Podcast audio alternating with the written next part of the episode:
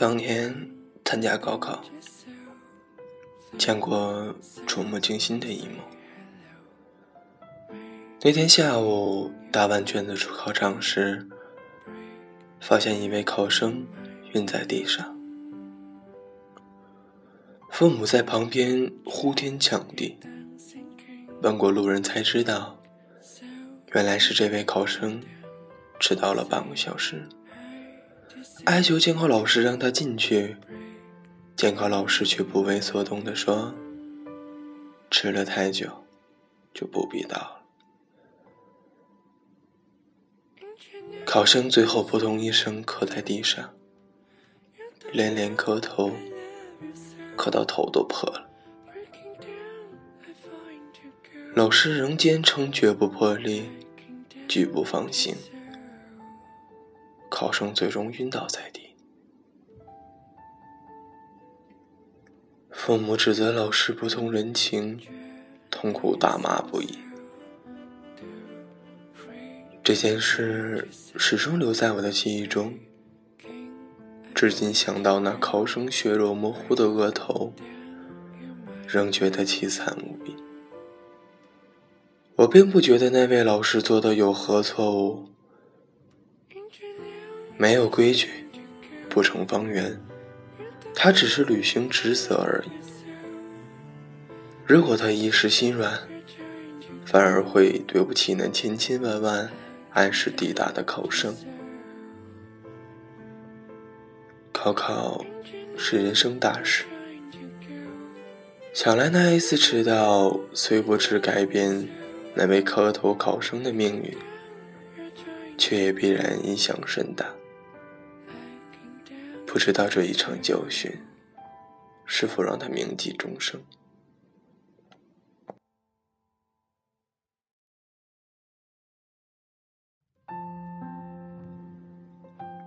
后来工作，因为迟到的话题，更是每天上演。北京是名副其实的赌城，朋友聚会、工作会面。大多会因为交通问题而迟到。我不算苛刻的人，每次哪怕自己早到，与愿意多等一会儿，并无怨言。只有一种情况，我会变身成绝不通融的铁面人，应聘的迟到。曾有一位各方面条件都不错的应聘者。却比约定好的时间整整迟到了一个小时。那天我微笑着听他讲完他的工作经历，然后把他送走，在简历上打了个大大的叉。我给人事部门的反馈是：连自己最重要的事情都可以迟到，工作无法把工作放心交给他。明知是今天是关键行程，交通可能会发现拥堵，就该做好准备，早早出门。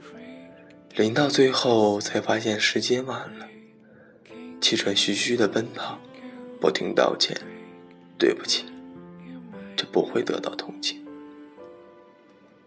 如果分不清轻重缓急，说明你根本还没有成熟到可以合理安排。自己的时间，可难以在这残酷社会立足。迟到与否，不仅仅体现一个人细心与认真的程度，更重要的是体现一个人的责任感。电影《肖申克的救赎》中，老犯人布鲁克斯在监狱中被关押了五十年，一时担任图书管理员。然而，当他得知自己马上要刑满释放时，不但没有欣喜若狂，却开始惊慌失措，因为他已经完全习惯了监狱体制化的生活，他对于外面的世界一无所知，充满恐惧。为了不离开监狱。他举刀杀人，以修得在监狱中继续服刑。然而，最终他依然被放出监狱。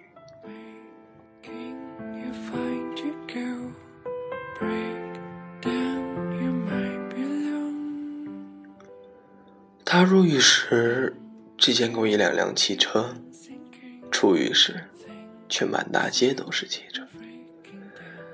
他在一家小超市工作，老板看不起他，他也做不好。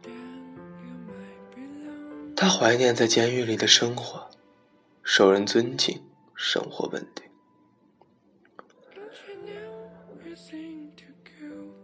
最终，他写了封信给狱友们，说宁可拿枪打劫，也希望回到监狱。可是自己太老了。已经做不了这种事情了。最后，他写道：“希望监狱不要再放出像我这么老的人。”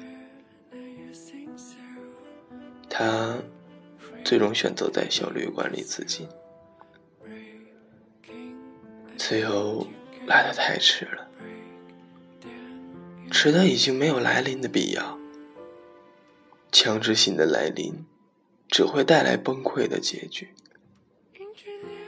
那天看电视，看到一位弃婴在孤幼儿院长大成人后与亲生父母相见，亲生父母接受访问时声泪俱下，称当年是因为家境贫寒，万般无奈才放弃了孩子，现在经济条件好了，希望可以找回孩子。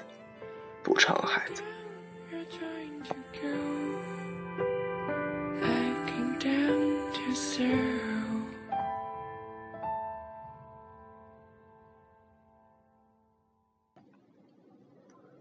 镜头一转，那位已经生出青色胡茬的小伙一脸茫然。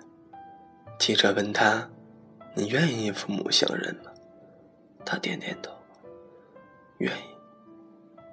记者又问：“那你愿意跟他们回家吗？”他说：“我不愿意。”记者问他为什么？他说：“好多年以前，我期待过与跟他们相认，有一个属于自己的家。这个念头在我的心里想了太久太久，几乎每天都要想一遍。”想起来就想哭，可是特别奇怪，想着想着，这个念头居然就渐渐的淡了，而且越来越麻木。到最后，我自己也不觉得这是个多大的事了。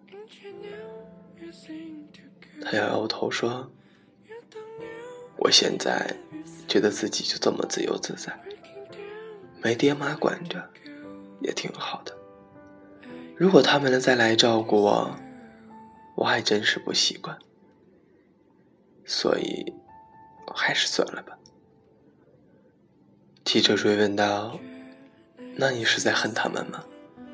他笑了一下：“以前真的有过，现在确实是没有了。没有爱，哪来的恨呢？我就是觉得。”有些东西来的太晚了，不一定没有它存在的意义，只是我不想要。一杯热腾腾的茶放到凉头，再喝已没有必要，只会伤身。一件加厚的外套穿得太晚。寒气已侵入体内，感冒无法避免。儿女的孝顺，在父母去世以后才表现，那是师德与伪善。朋友的关怀，在时过境迁后再开口，只会得到礼貌的回应，很难得到知己的情谊、交心的温暖、爱情的表白。在罗夫有夫之后，再开口，要么是敢当见不得光的小三儿，要不也只能留下恨不相逢未嫁时的遗憾。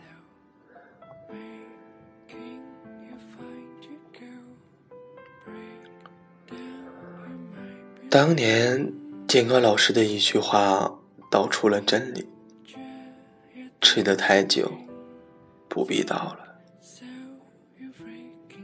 迟到本身就说明了缘分的不足与付出的欠缺，无论是前者还是后者，都不该再续前缘。你若真在乎，必然早早追究，早早拥有，怎么会等到对方心一死，情一逝，才迟迟到来？在某场人生约会时。如果迟到了，只能说明从未重视；即使到了，也无法抵消迟的副作用。请问，自己的心是真的需要这场相逢吗？还是下一次才值得严阵以待，准时出现呢？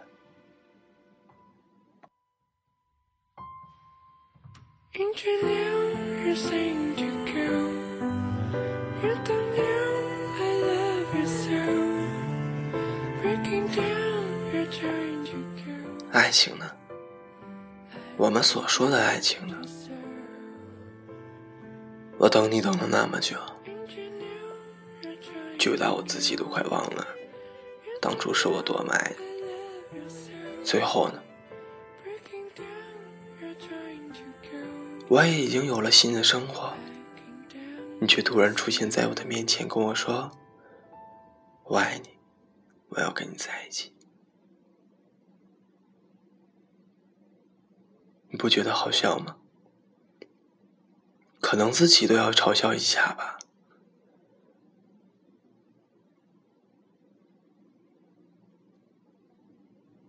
可能。这是现为社日现实社会中肯定会发生的东西吧。吃的太久了，真的就不必再倒了。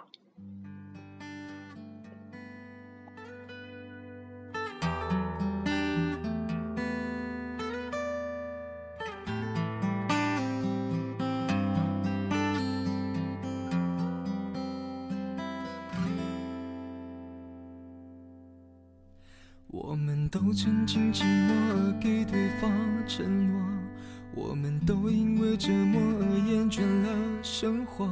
只是这样的日子，同样的方式，还要多久？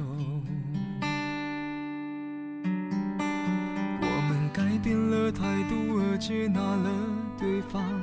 我们委屈了自己，成全谁的梦想？只是这样的日子，还剩下多少已不重要。好像在小的时候吧，就会很多人告诉你，上学呀、工作呀都不要迟到。可是。惰性的发挥使我们偶尔一次或者总是在迟到着。我还记得我在上一个公司的时候，因为公司每天也无所事事的那样，早去一会儿，晚去一会儿都无所谓，也没有人会硬性的去要求。刚开始还坚持着啊，每天啊。八点准时到公司打卡，怎么怎么样？后来发现真的越来越累，每天睡不醒一样。再加上我还是个爱乱床的人，所以说总是在迟到。刚开始还好，嗯，感觉要迟到了就打车去。之后呢，后来觉得。每个月挣点工资，如果天天打车的话，也没有多少钱，不如让他每每周每个月把那个就是那个叫什么，呃，就是哎我也忘了，就是每个月时间有那个就是准时上班的那个。啊，满满满满勤奖吧，好像是这个，好像是，啊，把这个钱加上，其实也没多少钱。后来算计算计，啊，他迟到就迟到就迟到吧，这个钱我不要了。之后在后几个月上班的时候，啊，没有后几个月吧，最后一个月的时候，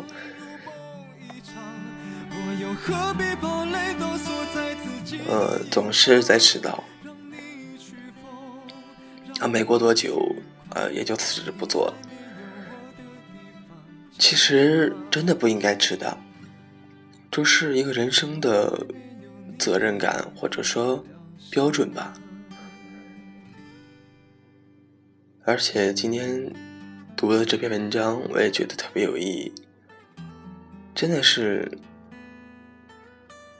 那让人应该记住的东西，应该教会我们的一些东西。好吧，希望大家以后都不会迟到吧。呃，今天就这样，再见。